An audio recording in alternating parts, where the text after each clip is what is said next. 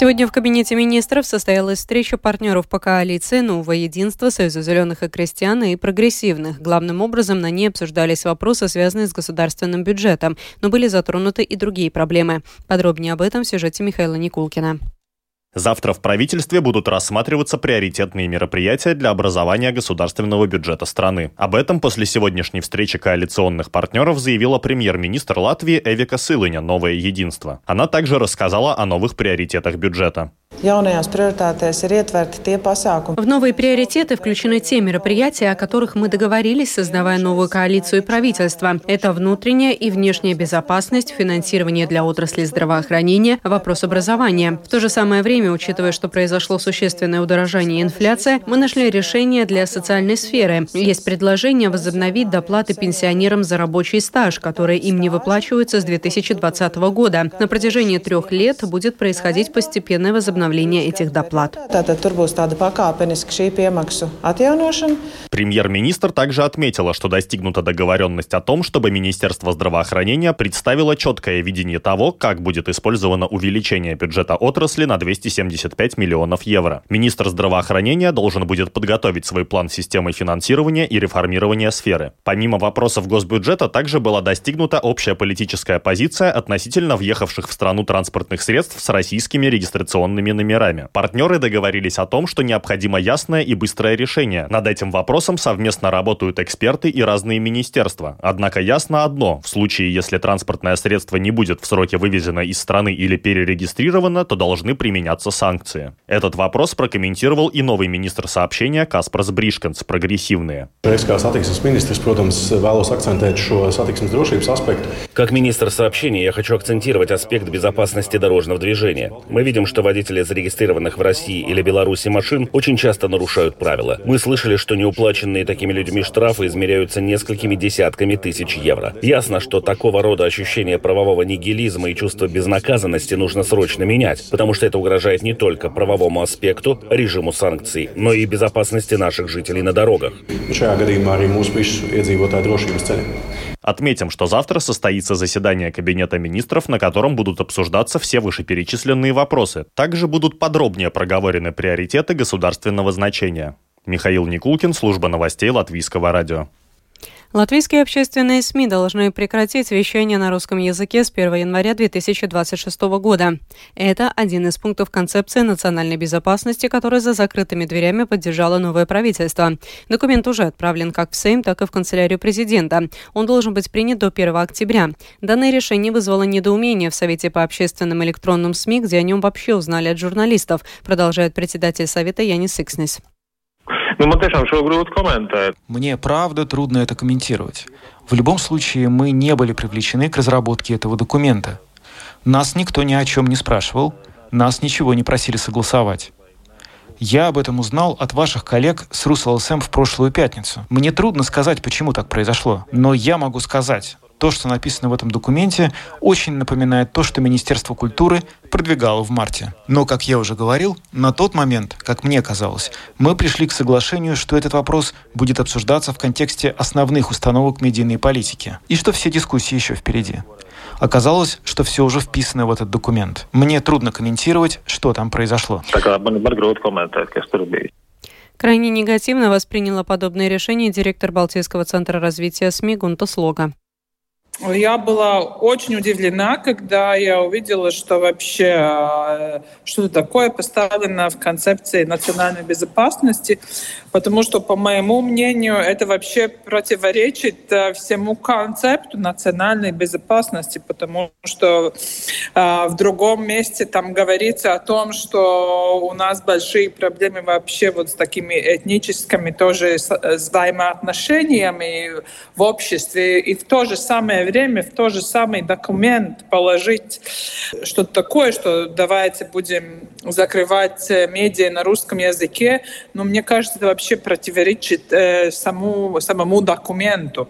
И, конечно, мы видим, что сам НПЛП, у них был опрос людей, и там 70% а, русскоязычных говорили, что они нуждаются в контенте на русском. И мне кажется, тоже иногда это вот говорят вот там да-да, им надо там кремлевскую пропаганду. Это чушь. Людьми, людям просто надо информацию, повседневную информацию на русском языке. Поэтому я очень надеюсь, что Сайма и тоже президент, которым еще предстоит э, выразить свое мнение об этом документе, не допустят этого. В строительстве достигнута договоренность, что в следующем году минимальная зарплата работников этой отрасли может вырасти до 930 евро. Это могло бы решить проблемы в так называемом среднем сегменте, в котором есть значительное число специализированных предприятий. Об этом интервью латвийскому радио рассказал глава Латвийской ассоциации строителей Нормунс Гринбергс. В строительстве есть много специализированных предприятий. Есть специализированные работы, и этих предприятий тоже много. Они небольшие, количество людей там тоже небольшое, и они, по сути, находятся в зоне выживания. Отношения заказчиков, отношения генерального подрядчика, чтобы вовремя были покрыты денежные потоки, разные условия. И им приходится лавировать. Когда становится тяжелее, то они уходят в тень и пытаются выжить. Когда становится легче, они снова выбираются обратно. Гринбекс уверен, что поднятие минимальной зарплаты никак не повлияет на частный сектор, где зарплата выплачивается в конвертах, а платежи совершаются наличными деньгами. В ближайшие две недели начнется строительство на берегу озера Разнос в Каунской волости Резекненского района недалеко от Липушки. Там до конца года будет построено примерно 500 метров берегового противоэрозионного укрепления из валунов разного размера. Это будет технологически сложный этап, поскольку после строительства укрепления необходимо сохранить безопасный доступ к озеру и к пешеходному мосту. Об укреплении берегов озера рассказывает руководитель проекта по восстановлению биотопов и видов природоохранного фонда Инга Ханявка. В общей сложности укрепление берега озера Разнос требуется в трех местах – у Липушки, у Вересовки и Телешуракса. Каждый год наносы льда, которые также попадают на дорогу, очень сильно повреждают и берег. Это уже начинает местами серьезно угрожать дорожной инфраструктуре. Основной материал, который мы будем использовать для укрепления, это валуны. Чтобы во время волн в озере, а также зимой во время льда, это укрепление смогло принять на себя это первое влияние, которое исходит от озера. Местным жителям следует учитывать, что, возможно, в какой-то момент придется использовать другую дорогу через Липушки. Германия готова взять на себя ведущую роль в военной сфере в Балтийском регионе, заявил во время своего сегодняшнего визита в Латвию министр обороны Германии Борис Писториус. Глава оборонного ведомства Германии прибыл в Ригу, чтобы встретиться с высшими должностными лицами латвийского государства и обсудить вопросы региональной безопасности. Бориса Писториуса встретил министр обороны Латвии Андрес Спруц. Тему продолжит Рустам Шукуров. По окончанию двухсторонней встречи министра обороны Латвии Андриса Спруца и главы оборонного ведомства Германии была проведена их совместная пресс-конференция. На ней Писториус в первую очередь поздравил министра обороны Латвии со вступлением в должность в это непростое время, когда Россия ведет войну против Украины. Министр обороны Германии также заявил, что страны Балтии ощущают угрозу своей безопасности со стороны России, как никакой другой регион Евросоюза. Он также подтвердил приверженность Германии к обеспечению безопасности Латвии и всего Балтийского региона. Uh,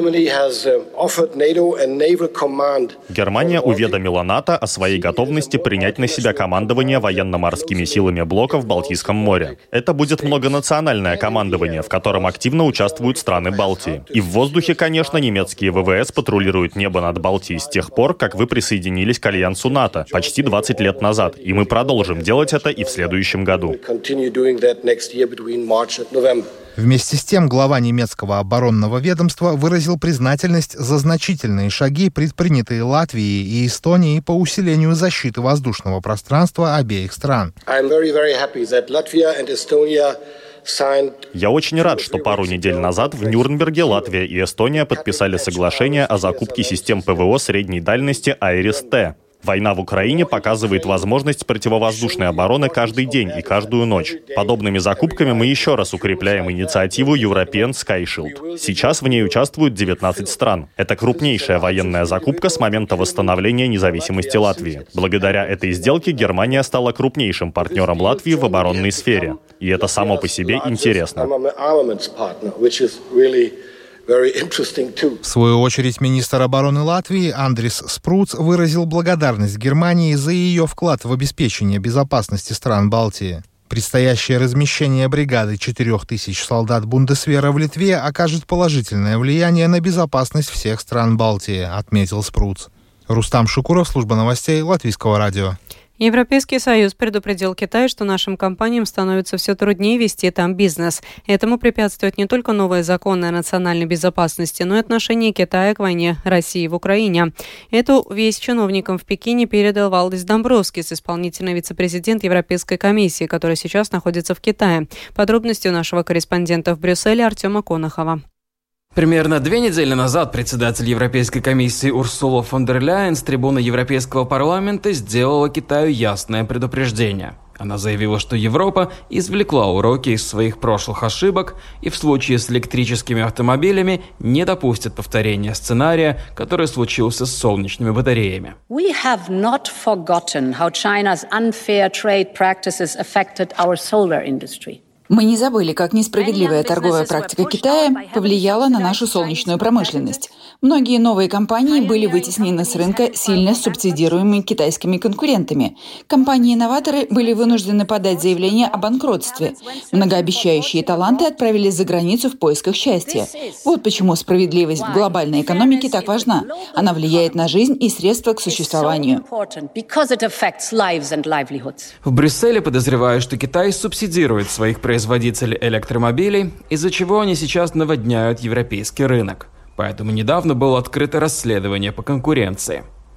Но это не единственный сектор, где отношения между Европой и Китаем становятся все более сложными. Исполнительный вице-президент Европейской комиссии Валдес Домбровскис в Пекине заявил, что многие европейские компании сомневаются в том, оставаться ли им в этой стране – поскольку соблюдать различные требования и ограничения становится все сложнее. Uh, uh, uh, Европейские компании задаются вопросом, в каком направлении движется Китай. Многие из них сомневаются в своем будущем пребывании в Китае.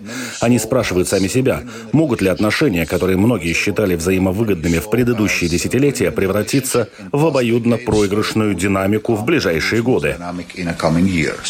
Вице-премьер Китая Хейли Фэн пообещал, что страна продолжит быть открытой к миру и международным инвестициям. Однако он предупредил Брюссель воздержаться от попыток ограничить экспорт электромобилей из Китая. Отношения между Европой и Китаем также ухудшаются из-за нежелания Пекина ясно осудить вторжение России в Украину. Домбровский сказал, что европейцам это трудно понять. Артем Конохов, Латвийское радио, Брюссель.